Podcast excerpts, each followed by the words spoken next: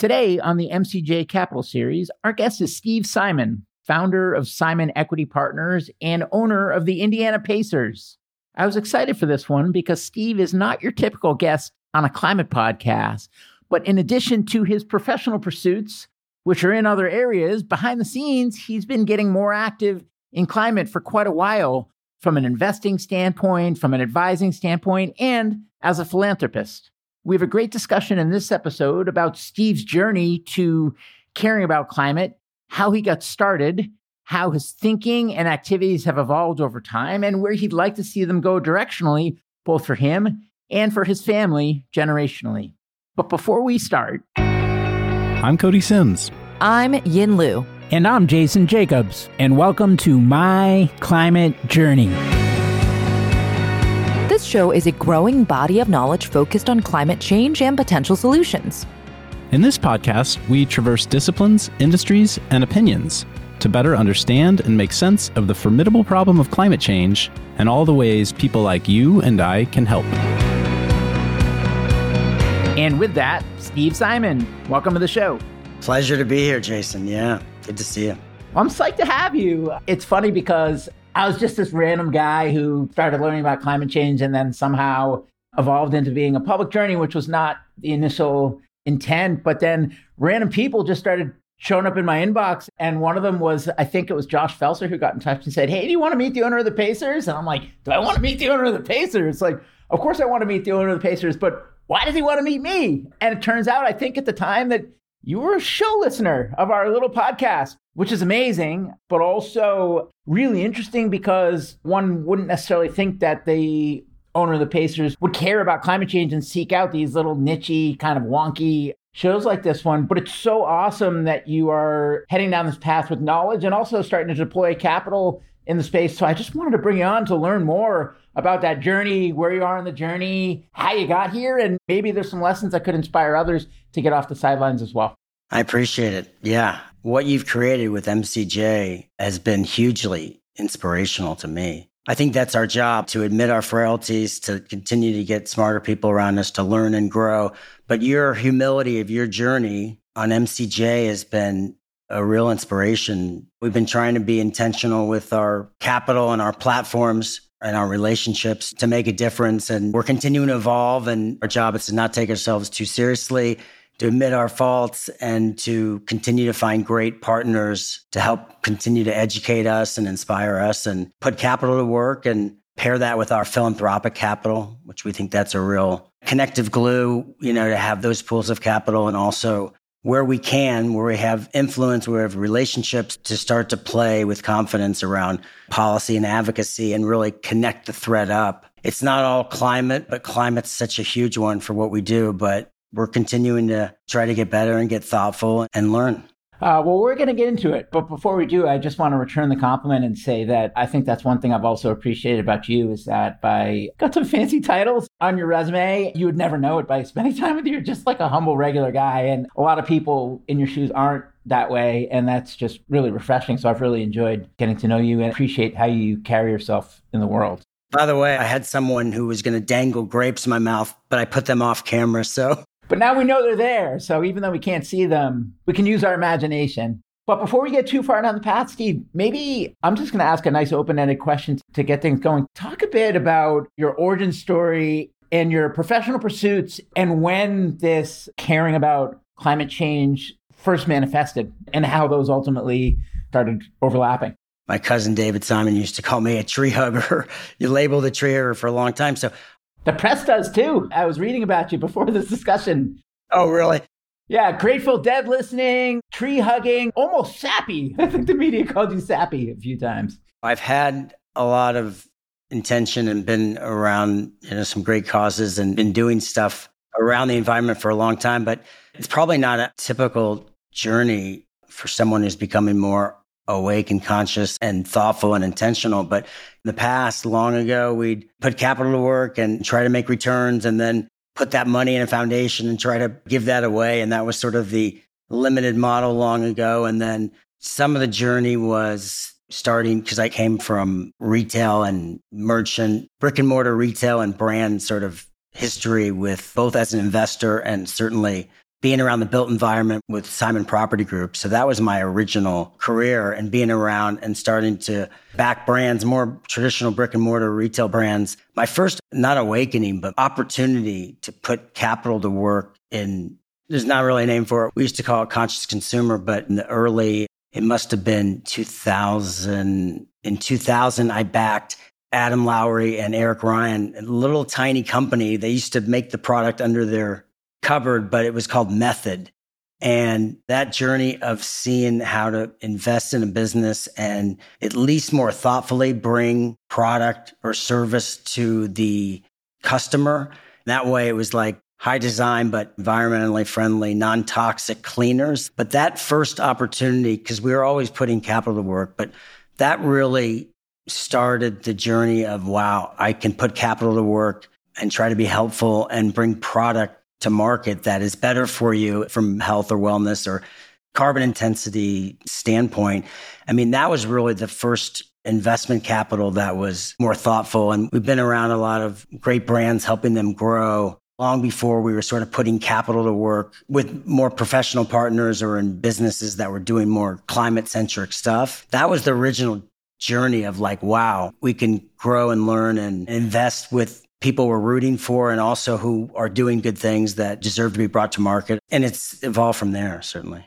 If I read right, you grew up in the family business more on the real estate side and then at a certain point branched out and started looking more holistically across the business world and following your interests. Is that how it went? Yeah, it's been a migration, but yeah, I left that commercial real estate business long, long ago. And we started running a private real estate holding company that had real estate and still does, but also had pools of capital. So started to invest individually or as a family and started to invest a long time ago and didn't wear that hat of real estate development or big box leasing, that original career I had.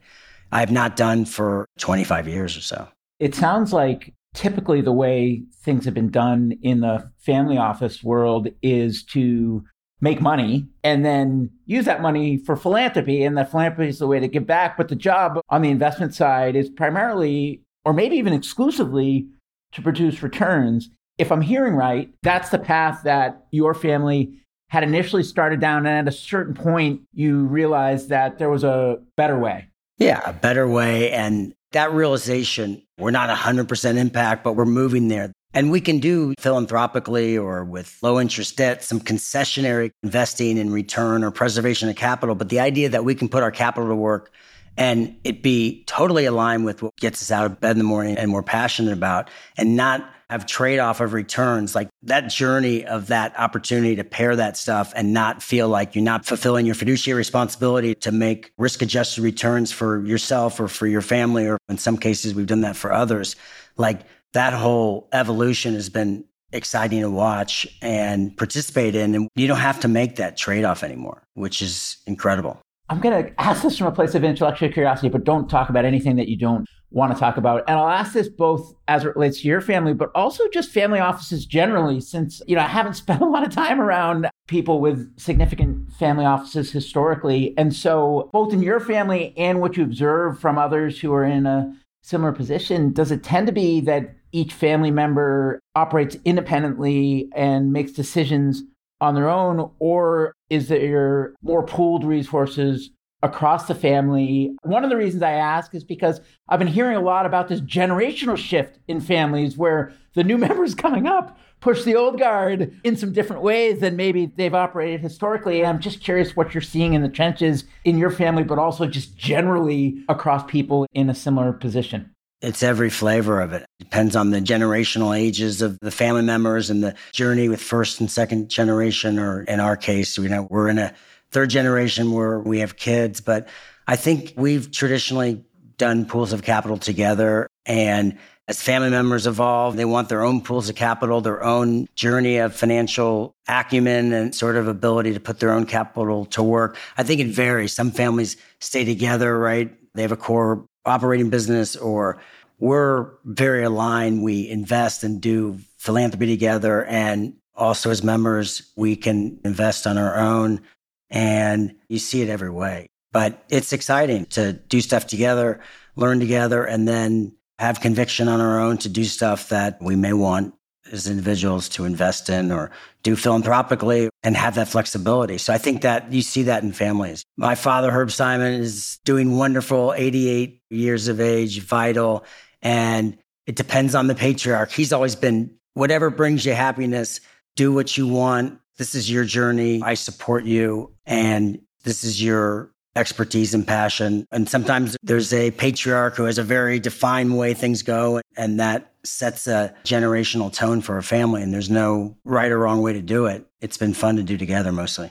I think back to when I was running a company, and sometimes there were situations where the lawyer would give me the pure lawyer answer. It's like, well, in this contract, you should push back on this. And it's like, well, but like, here's the one or two things I really care about. And those things over there, like, let's just do a gimme because I don't want to make a stink. And so it was more about the psychological side where the lawyer isn't necessarily as close to it. I'm wondering if that similar tension manifests as it relates to financial advisors and returns. And I mean, one example is if you look at trusts, for example, there might be tax benefit to set up a trust, but there's also implications as it relates to future generations that should be considered that have nothing to do with taxes, right? And so, how does that manifest as it relates to impact and returns? By the way, less around this world. I've had plenty of attorneys tell me I'm crazy.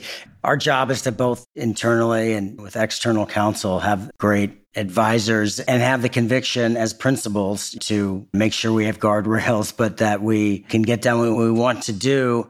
And it's just a balance of, I think, being thoughtful and having great advice. And sometimes there's tension, right? in putting capital to work. Traditionally, fiduciary responsibility is both a beneficiary and a trustee and as a capital allocator that have generational implications and affect relationships. But our job is to be prudent, get good advice. And as the capital allocators or principals, having the final say, but making sure that we think about the big picture and all the ramifications of putting capital to work. But we fight with lawyers, and at times lawyers agree with us, and we have good counsel around us. When did climate first start showing up on your radar as an area of concern?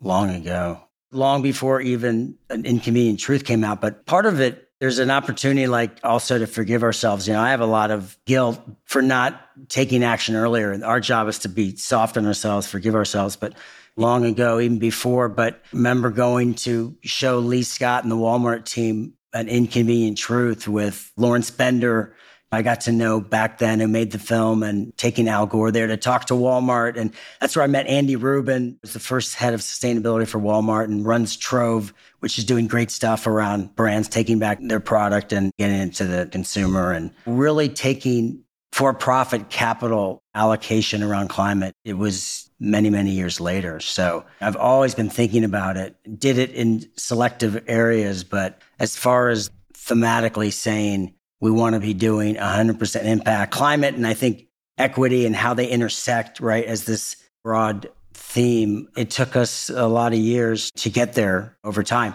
Reallocating our pools of capital and just thoughtful around esg and then taking our capital and putting it to work with some great companies and great capital allocators and funds. It's been a 20 plus year journey and i think we're just getting started which is great how much learning did you do before you started deploying capital? And how much did you utilize capital as a way to learn? So I guess what I'm trying to ask, maybe I'll try asking it a more. You don't even have to. I so get it. I so get it. We've made. Like, what do those first few steps look like? We've done well. We've made great mistakes. Haven't always been capital efficient and had the ability to make mistakes and hopefully be thoughtful about it. But if you look back at the learnings of what you could have done, what you should have put capital in, what you shouldn't have, misidentified partners and entrepreneurs and folks to back who didn't have the conviction and DNA. We've made all kinds of mistakes and we've fumbled around and done okay. And we want to just continue to get better and better and how we're thinking about it. The diligence around putting the capital to work and then I'm a Hoosier. I'm from Indiana. I spend a lot of my time in beautiful Northern California and I'm back in my home state and home city of Indianapolis a lot.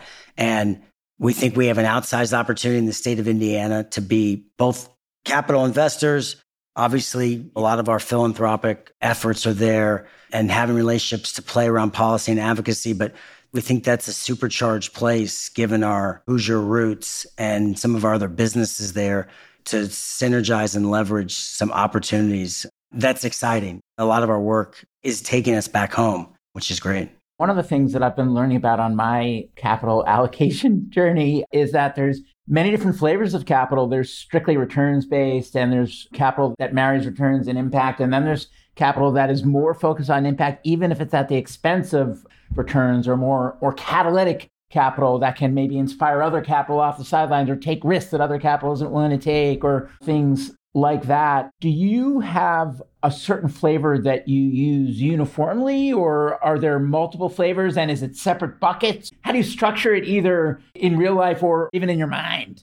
a permanent capital family office that has some flexibility and has some funds and their fiduciary responsibility and their specific mandates and all the stuff around that. I think if you talk to family offices, and there's some great families I could shout out who've been mentors to me and really helped me along, that ability to mix and match, right? And do stuff, preservation of capital, lower rate of return, or there's a way to do that purely philanthropically or pair some other sort of investment around to seed that or seed it with a little philanthropy and then have an opportunity later to put investment capital and play around with the risk reward and the return expectations. I talk to other families, but that's a luxury to be able to do and have that flexibility. And we think about some guardrails and some prudence around that, but we definitely play around with that as a family and as individuals. And that's great to have that. That's a luxury. We want to be capital efficient. We want to really be like you're learning with your investments and really be not only the diligence of putting capital to work, but like, wow, I want to really be thoughtful and diligent and have granular, real data on the actual impact that's happening. That's really important. That's another piece of the diligence of putting this capital work in whatever the flavor of sort of investment to philanthropic to debt to whatever. I think that's a huge responsibility to really independently be really astute and data driven about what is actually happening so you can continue to learn and allocate capital better and really measure the impact in whatever vein of investment or putting capital to work that you're doing. I think that's huge. How long have you been investing in climate? And is it a specific category, one of the specific categories that you focus on, or is it more opportunistic in terms of when you allocate in this direction? It's a bit opportunistic. We've been investing, I think, professionally around climate with real folks who are experts for, I think, a number of years. And we have some direct investments in, you know, regenerative ag and some other spaces that we think we want to be able to continue to put capital to work on and also catalyze sort of the impact around. But we do from early stage to later, we do stuff around regenerative, around waste, around this whole journey around electrification and trying to find folks that we can put capital around that can teach and evolve us, have a specific strategy, and then also, in a lot of cases, have a specific enough relationship where we can find stuff to do together and they understand us enough to sometimes pull out the synergy of some of our other businesses or relationships. So it's evolving. I think as we go forward, we'll be a little more prescriptive about how we do it. But in this sort of transitional phase, we're mixing and matching, but we're certainly from doing a lot of direct investment around retail and consumer and brand and some other areas. We have the humility to know our limitations here. So we're going to certainly be, as we go forward and have been a little bit more recently, allocating to real professional managers and funds and learning and working with them. And what are you optimizing for when you invest in this area? What does success look like?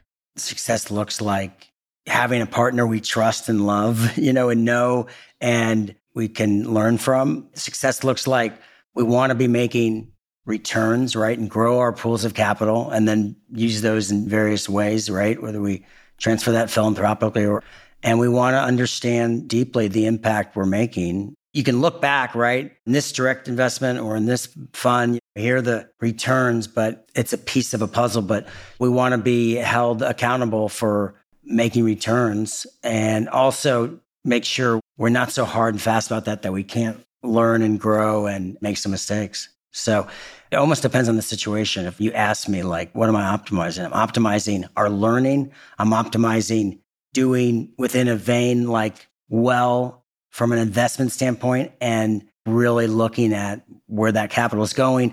And it's great to have capital in climate in ways and the flow of like institutional and real professional capital because we need the scale of trillions of dollars just to electrify the grid but can we find ways with some of our other relationships to catalyze something or have some additionality if you will? And particularly in the midwest and the state of indiana like is there something that we can catalyze? That that's another thing that is exciting to find situations of but really depends on the situation. That was a shitty answer i know. Can i cuss on this or no Oh, you can cuss. No, cuss all you want. There's like a little box you can check that allows cussing on the podcast. And we don't cuss often, although once in a while we do. I like having the option. I don't like anyone telling me I can't, basically. And what about from a learning standpoint? Is it primarily through the capital that you are learning as it relates to this problem or others that you care about for that matter, or other ways that you get up to speed? And how are they typically staged? Like, Is it does the capital follow the learning or does the learning follow the capital? Or I think it can be both ways. We can put capital to work and then really accelerate our learning and we can learn and put capital to work. I think we fumble around a bit. Like you think you'd have more of the bucket of real learnings and then capital put to work. But I think for us, it works. I think you may find this in other families or even your own realizations as uh, from your start of MCJ to your knowledge now and the relationships you built and the content and storytelling you're doing, like I'm sure you've done a little of both too, but it's not prescriptive. Hopefully we're smart, we're diligent, and we're putting capital work with, or we don't have the direct learning, but we have partners and folks who are giving us enough insight and learning to put the capital work, but we've blown it both ways is it like a little percentage of the total assets and it's this is the play money bucket so we can be as crazy as we want so we're just not going to put as much structure around it? Or is what you're describing here more the philosophy holistically across the areas that you invest as a family? It started a small amount of capital right? And certainly on the capital we're putting to work it is a majority of impact. We have other assets and businesses so if you look at our liquid investment capital, it's pretty high, right? If you look at some of our other assets, and how can we be thoughtful there and use those platforms to be advocates around some of the stuff that we care about? That's a great opportunity. But the amount of capital going into this vitally, generationally, existentially important stuff is continuing to become significant. And our job is to continue to push the envelope on that. To the point where the professionals that I'm sure you have looking over the stuff are like, Steve, cut it out. Exactly. When I have folks around me who are saying that's probably a good sign, right? Everybody has their own hat and their own comfort and their own fears and insecurities. And that's good. Yeah. I want people to say, not cut it out, but let me give you some counsel. Hey everyone, I'm Yin, a partner at MCJ Collective, here to take a quick minute to tell you about our MCJ membership community, which was born out of a collective thirst for peer to peer learning and doing that goes beyond just listening to the podcast. We started in 2019 and have grown to thousands of members globally. Each week, we're inspired by people who join with different backgrounds and points of view. What we all share is a deep curiosity to learn and a bias to action around ways to accelerate solutions to climate change. Some awesome initiatives have come out of the community. A number of founding teams have met, several nonprofits have been established, and a bunch of hiring has been done. Many early stage investments have been made, as well as ongoing events and programming, like monthly Women in Climate meetups idea jam sessions for early stage founders, climate book club, art workshops, and more. Whether you've been in the climate space for a while or just embarking on your journey, having a community to support you is important. If you want to learn more, head over to mcjcollective.com and click on the members tab at the top. Thanks and enjoy the rest of the show. Are there some examples that stand out in your mind of ways that you've found to involve the assets and competencies of the family with either some of the investments or grant making that you've done that have been successful, impactful, that you're proud of? Yeah, I mean, I think given our real estate and built environment stuff, there's been a number of companies that we've invested in that have found that synergy. Specific examples of where we put capital to work and then that informed our other businesses or you talked about one of the things that you are excited to try to do is not just put your capital to work, but leverage the assets that cross the family's other activities to bring to bear in positive ways for the companies or nonprofits that you work with. And I just didn't know if there's kind of a playbook there or some examples that you found that are effective, or if you're still in the experimental mode in terms of trying to build those bridges. our learnings as owners at Pacer Sports Entertainment and having the both our if I wear that sort of hat around our sports portfolio. It's a nice hat to wear, Steve.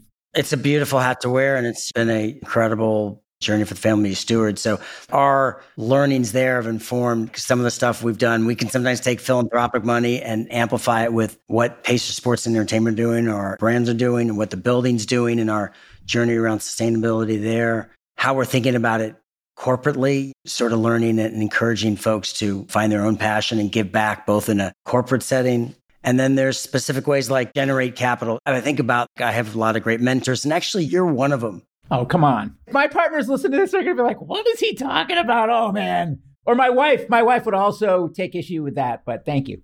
But it's been from afar, like your the humility of your journey and your learnings, and like the older I get, I know as little. Raise my hand, like I don't know. I need counsel. So in a way, you have been. But in the case of Scott Jacobs at Generate, I know you've talked to Scott and Jigar and He's great. I met him in person for the first time a couple months ago. We sat next to each other at a dinner. It was really great to get to know him in person, other than just over Zoom. We're on the cap table there. It's a permanent capital vehicle. We're owners. And so in that case, we're working on some stuff with them directly and some of their portfolio companies around waste and this opportunity to electrify some of the municipal buildings and other scaled buildings in the city of Indianapolis and the state of Indiana and around electrification of buses and schools. Like we're working on some real exciting stuff around partnership and Scott just being a mentor and also just his beautiful enthusiasm to encourage me. That's been great. I think pairing that with something like our work with the Energy Foundation, which again is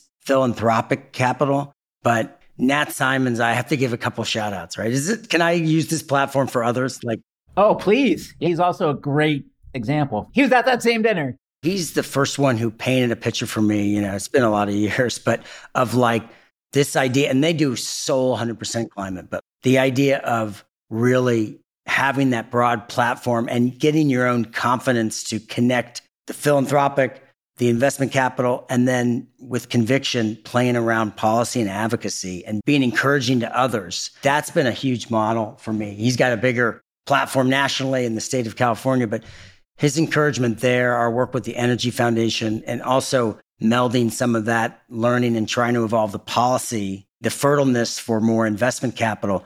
Some of that stuff is melding together nicely. That is paying a lot of dividends. To be helpful with the relationships we have in government and otherwise, all this flow of Biden capital. We're trying to help with our public private partnership mindset, the state of Indiana over index, right? And really advocate for that flow of federal funds. So that's a way that we're working. And that sort of swirls around the policy and making it more fertile for investment. Like we want to do more investment with one of our brands, Force of Nature, which is doing great stuff around regenerative protein. Like, can we, given the composition of ag in Indiana, can we be intentional and have some regenerative opportunities and acreage there and also have the consumer attractive pull of force of nature. So we're working on some of that. It's like a portfolio company. Can we do stuff in our home state? Is there ways to pull those relationships together? I think we're just getting started on that in a way that's really exciting. Yeah.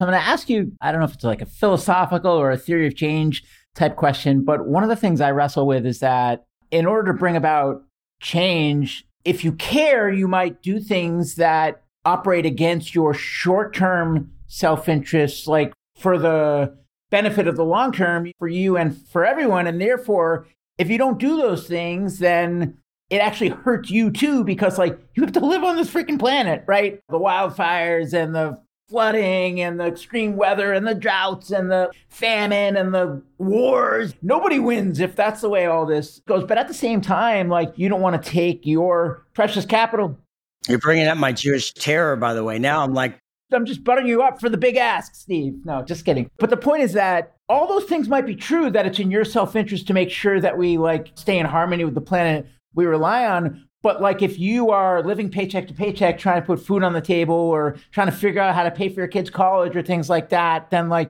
that's money that you need and you need to optimize for returns. And if you're worried that you're going to get less returns in the area that does better for the planet in the long term, you're going to operate against your self interest to do it. Do we need people to operate against their self interest to bring about change? Or do you believe that the only way forward is for change only to happen when it is in your returns driven, greedy, short term self interest to put money in that direction? I mean, I think it's a little of both. Some ways you got to operate against your self interest. And then I wish I had a better answer. It's got to be a little of both, right? Because we all have that human journey of what are our needs and what are needs of others. And I think we have to go against our grain and then we have to go with our grain. And we have a journey around doing that. So it's both. Being in my body, like thinking about it, it's both. Yeah. I mean, look, I know you don't work on climate for a living, but just as a person, do you worry, for example, that at some point things might get so bad that the luxury of being entertained by professional sport, for example, it'll just be so apocalyptic that people will be in survival mode and not worried about where am I going to go for entertainment? Do you think about stuff like that? I think anyone doing this work and trying to find over time, like what they really care about and where they want to be and the relationships they want to be in and where they want to put their attention and their resources is going through some of that stuff. If you have kids and you can get so overwhelmed looking at the, read the most recent climate report, times there can be some paralyzation. But I mean, I think anyone generationally with their kids or whatever have to worry in that way and make peace with it and find some positivity and find some stuff they can do every day. But I can get, and I have traditionally, you know, I can get really worry in a way that is not bringing out the best in me, the best in the people around me, my relationships, even my family or people I'm working with.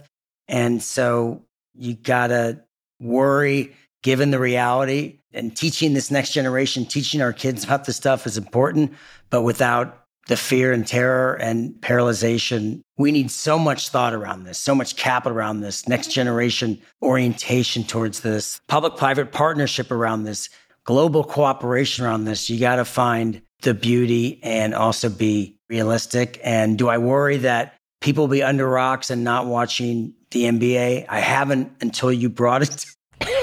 Sorry. But I think how we're going to live and be in relationship wherever you are because of the effects of climate change and the if you think about this more equitable flourishing in the state of Indiana or anywhere like people who just don't have the means man to have mobility, flexibility, and they're the effects of climate change on those less fortunate, man. We're going to see continued hardship and suffering, and it's going to affect mental health and it's going to affect everything and we got to just keep working together and doing the best we can. We need the innovation, we need we need everything, but we got to find our joy too. I'm learning that just personally. So many blessings, so we got to find our joy even in this work, even with the reality of climate change and the, what we're all seeing and reading about and learning about.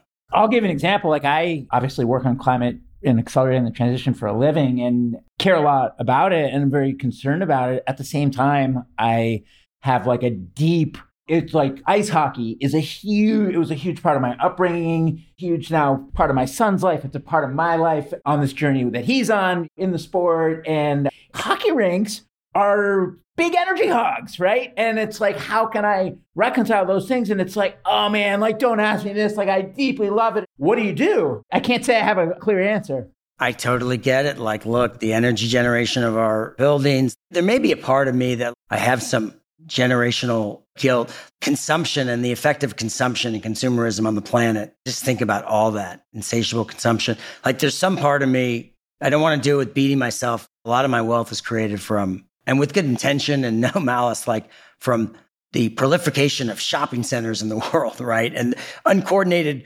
freight and consumer traffic and that consumption machine. So part of it is making peace with that created wealth. And there's so much of a platform to do good with that. And also thinking about how we evolve consumption, you know, where we can play around that from conscious consumer to the reinvention of supply chains and product. That's exciting given our retail real estate roots. But at times I've been like, God, I got to make up for that. And I think that mindset, you got to make peace with yourself and find all those ways to try to use your ability to re influence, reinvent those kind of things that are very carbon intensive and are contributing to global warming and find a way to do it with a little bit of grace and still find humor. But I've done that. I don't know if you have that beating myself up, but I'm shedding that. We could talk to Josh Felser in our human evolution, right, of our journey, but I have some of that in me. That doesn't serve me. I mean, you mentioned people like Nat and Scott Jacobs. It seems like, and I'm a relative newcomer, still under five years into working in this area, but it's a short list of people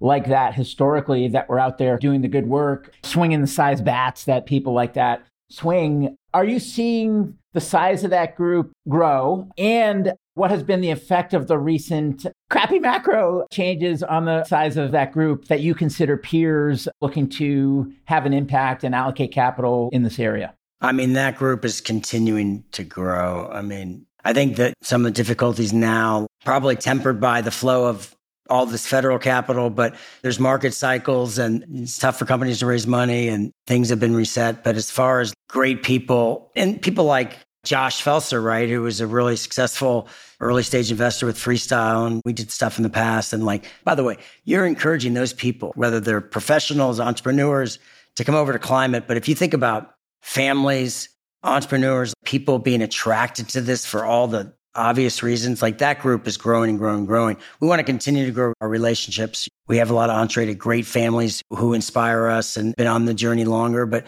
this is going to grow and grow and grow. And knock on wood, nothing's going to stop more thoughtful people with means from putting their capital around climate and impact in general, for sure.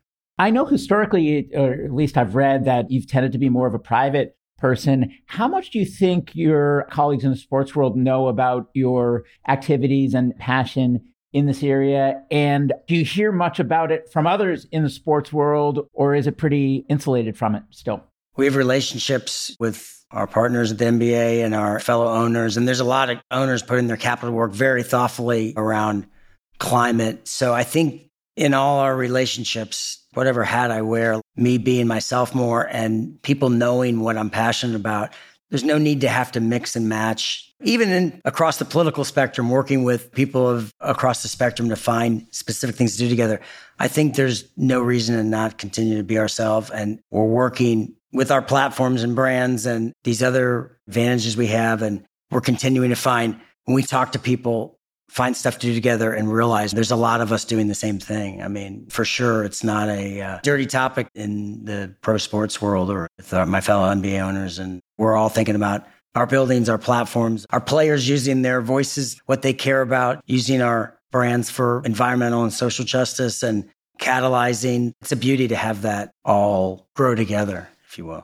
Yeah, I worry sometimes that I'm in a bit of an echo chamber. For example, yesterday I heard from someone, I don't know if it's true, but he said that TED doesn't like to feature climate talks on their main page because no one listens to them relative to other stuff. Oh, TED was great. TED was great. I'm like, I've never been to TED.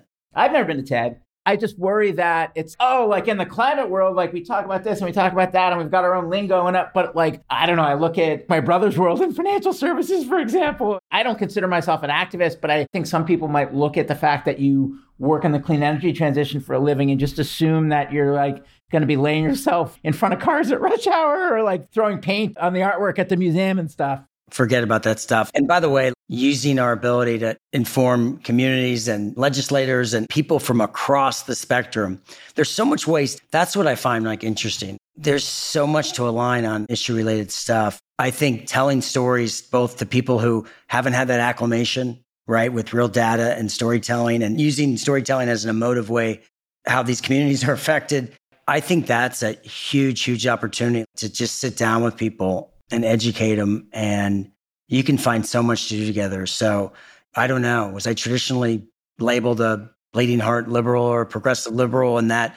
I don't know. It may be quirky, Hoosier hospitality, but being ourselves and also working with issue related on stuff that we care about with anyone is a pleasure to do. And then my job in these relationships I have with people I want to work with who a lot of times have a disagreement or a different view like be compassionately honest about my conviction that they're wrong on that issue and try to find like this educational learning. I think that's a huge opportunity. It's happening federally, which is harder. And then all these states have these balance sheets and canvases to paint working bipartisanly on this stuff. I don't care what the composition of your state is, is like fertile, fertile ground and is exciting for us personally. Yeah. When you think about the intersection of caring about this global problem like climate change and also caring about your home state, what are some of the areas of intersection and opportunities that you're most excited about at that convergence of climate and Indiana? Indiana is interesting. I think we emit the seventh most amount of CO2, but we're fourth in development of wind and solar. So there's this real interesting, quirky dichotomy. But if you think of Indiana, like there's this coal retirement, huge opportunity. Some of the in the north part of the state, in the region, like I think three of eight steel furnaces are still operating in Indiana. So there's like that big infrastructural opportunity, right? There's ag has been this huge catalyst of the state. There's this whole generational thing of next generation having things they care about to be able to have economics and own the farm generationally. But if you think of ag in Purdue, there's some great partners, you know, higher education partners. Purdue's doing really interesting stuff on ag and climate change. But if you think about the journey and some of the misery of monocrop proliferation in states like Indiana, there's this whole reinvention of ag that I think is really exciting because of some federal money and some other advantages. The crossroads of the state, there's some carbon capture opportunities. There's a lot of intersections and reducing CO2 and all this stuff. We're everywhere. And then finding ways to do it in our home state, which also I think benefits the flourishing of all Hoosiers, right? And their quality of life. It does fit together. We don't just work in Indiana and we're, of course, our partners like Generate and other funds we're involved with are doing stuff everywhere. It sort of all fits together for sure. Nice. And not to put you on the spot, but you're a recent MCJ Collective LP, which we're really proud to and grateful to have you involved. I'm just curious, what was it that got you over the line? Like, it's more just a chance for my own customer development because I know we've been talking about it for a while and then kind of came in with conviction.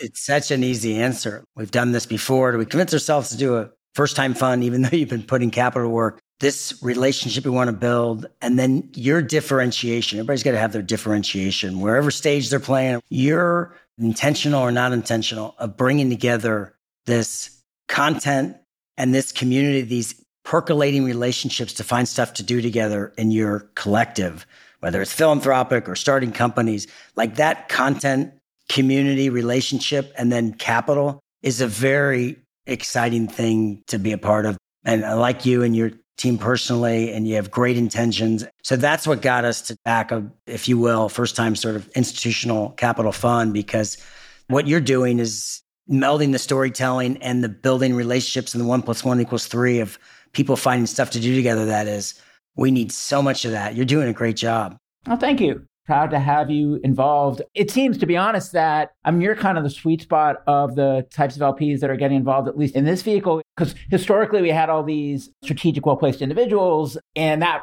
really fed the flywheel because it wasn't just their capital, it was their expertise, their time, their station, and wherever they sit, and the assets that they could bring to bear. And that's created this nice flywheel. But now the next evolution for us is more of the family offices and the multifamily offices and the fund of funds, et cetera, that are mission aligned, though, that, you know, they don't necessarily need to be an impact vehicle, but we're not concessionary from a return standpoint. But climate's still in a phase where, like, you kind of need to care. And one of the things I wrestle with is as we look at building bridges directionally, whether it be for this vehicle or future ones, of the more mercenary, large institutional capital allocators. How do you build a bridge and what's holding it back? I mean, one obvious thing in my mind is, well, DPI. These paper marks are great, but let's get some actual returns from some of these climate funds. But I don't know. What do you think? What's keeping the large mercenary professional allocators from getting involved in a widespread way? And how do we get more of them into the party? You're starting this with intentional LPs and the idea that you'll talk to your potential LP and know that they give a shit enough. That's great. That's great. But if you think about all these pools of capital, ultimately, because of the scale of investment we need, you have to not give a shit that they may not give a shit and they want to allocate capital, right? As long as they're protected from the governance, from the relationship, you're going to find people who care at this stage and with what you're doing and creating story and content around it. But ultimately, because of the scale of capital needed, you've had this capital series. I'm sure you're talking to people who are much more involved and astute about it. All the big folks seeing the evolution, JP Morgan, who we have a relationship with, and their like thoughtfulness around this. They're coming, they're here, and that's going to grow, whether it's sovereign wealth money and large families, like it's just going to grow and grow and grow because there's going to be returns, right? And everyone to some degree, even with the fiduciary responsibility, gives a shit. So whether they're attractive to certain vehicles, niche vehicles. We used to have this thing we invest in companies and we would tell people, we'll tell you our frailties, we'll tell you our limitations as a partner back in a company. But we have this rule like the no asshole rule. Life's short. And so to sit around the table with people you care about, that's important for this stuff. But ultimately, and you've seen it over the last years, big flows of like the Alaska Permanent the capital being attracted to Scott and Generate and their scale of what they're doing, even at a still smaller scale. Everyone's coming in because they're going to have to be a part of this and they're going to find returns and they're going to find in whatever governance they have that they want to be a part of this. Like it's just, it can't stop and it's not going to stop. So, this last question, it's more of a personal one. It's not climate specific, but just look at the next decade, the decade of Steve. Looking back 10 years from now, what do you hope you will have accomplished from this point looking forwards? I think in the next 10 years, the idea of structurally setting up this impact mindset and have it as a generational sort of mandate or sort of embedded in the DNA of sort of how we go forward as a family. That's something to make sure we accomplish. Our also job is to make sure we protect and grow our pools of capital but the idea of it sort of being embedded in the DNA, and I think it's we're already there. We've got to make sure we do that. I'm not that young anymore. So we want to make sure it's embedded enough, it's in the mandate enough, it's in the doctrine enough that those kind of guardrails of what the capital can be used for in the future, I think we have a responsibility to do that. I think we're confident that that's going to be instilled. And I want to be spending more of my time on this stuff that I care so deeply about. And I get to do that a lot, but I want to even do that more. Awesome. And for anyone listening that is inspired by your work and your approach, who do you want to hear from, if anybody? Or how can listeners be helpful to you and the things that you care about? We always want to continue to grow relationships and people know about us enough to find potentially things that we're doing that we can be doing together. We just want to continue to be involved and a part of this community for our own learning and for our own relationships. So we're accessible to anyone, even though we're not consumer facing or platform notable, but we want to continue to grow relationships. We want to get smarter. We want to find more exciting things to do together. Your platform of relationships and some of these other great long term relationships I have, continuing to find folks to work with and cheer for is exciting. Yeah. Great. And typically, this is where I say, What didn't I ask that I should have, or any parting words for listeners? But I'm going to make it a little more specific. Speak to other principals in sizable family offices for a moment, whether or not they're active in climate or not, or maybe it's even specifically the ones that aren't yet active. What message do you have for them? Whatever your core business is, we need your ideas, your capital, your different perspectives. And there's so much to do here. There's returns, healthy returns. Please come join us and learn and start to put your capital work around climate or anything you care about, whatever you give a shit about. I don't know. I said shit five times. Good though. I like it. It's like taking a shot or something. It just loosens up the room. I love what you're doing. The fact that you talk to me is so fun. I look forward to growing our relationship and we're going to find more specific things to do together. And I'm thrilled to be an LP. Well, really proud to have you. And also, I need to give a shout out to our mutual friend, Jordan Fliegel, and what he's doing with the Techstars Sports Accelerator in Indiana, because if I told him I would. Steve, thank you. Jason, pleasure. Take care. Bye bye. Thanks again for joining us on the My Climate Journey podcast. At MCJ Collective, we're all about powering collective innovation for climate solutions by breaking down silos and unleashing problem solving capacity. If you'd like to learn more about MCJ Collective, visit us at mcjcollective.com. And if you have a guest suggestion, let us know that via Twitter at mcjpod. For weekly climate op eds, jobs, community events, and investment announcements from our MCJ venture funds, be sure to subscribe to our newsletter on our website. Thanks, and see you next episode.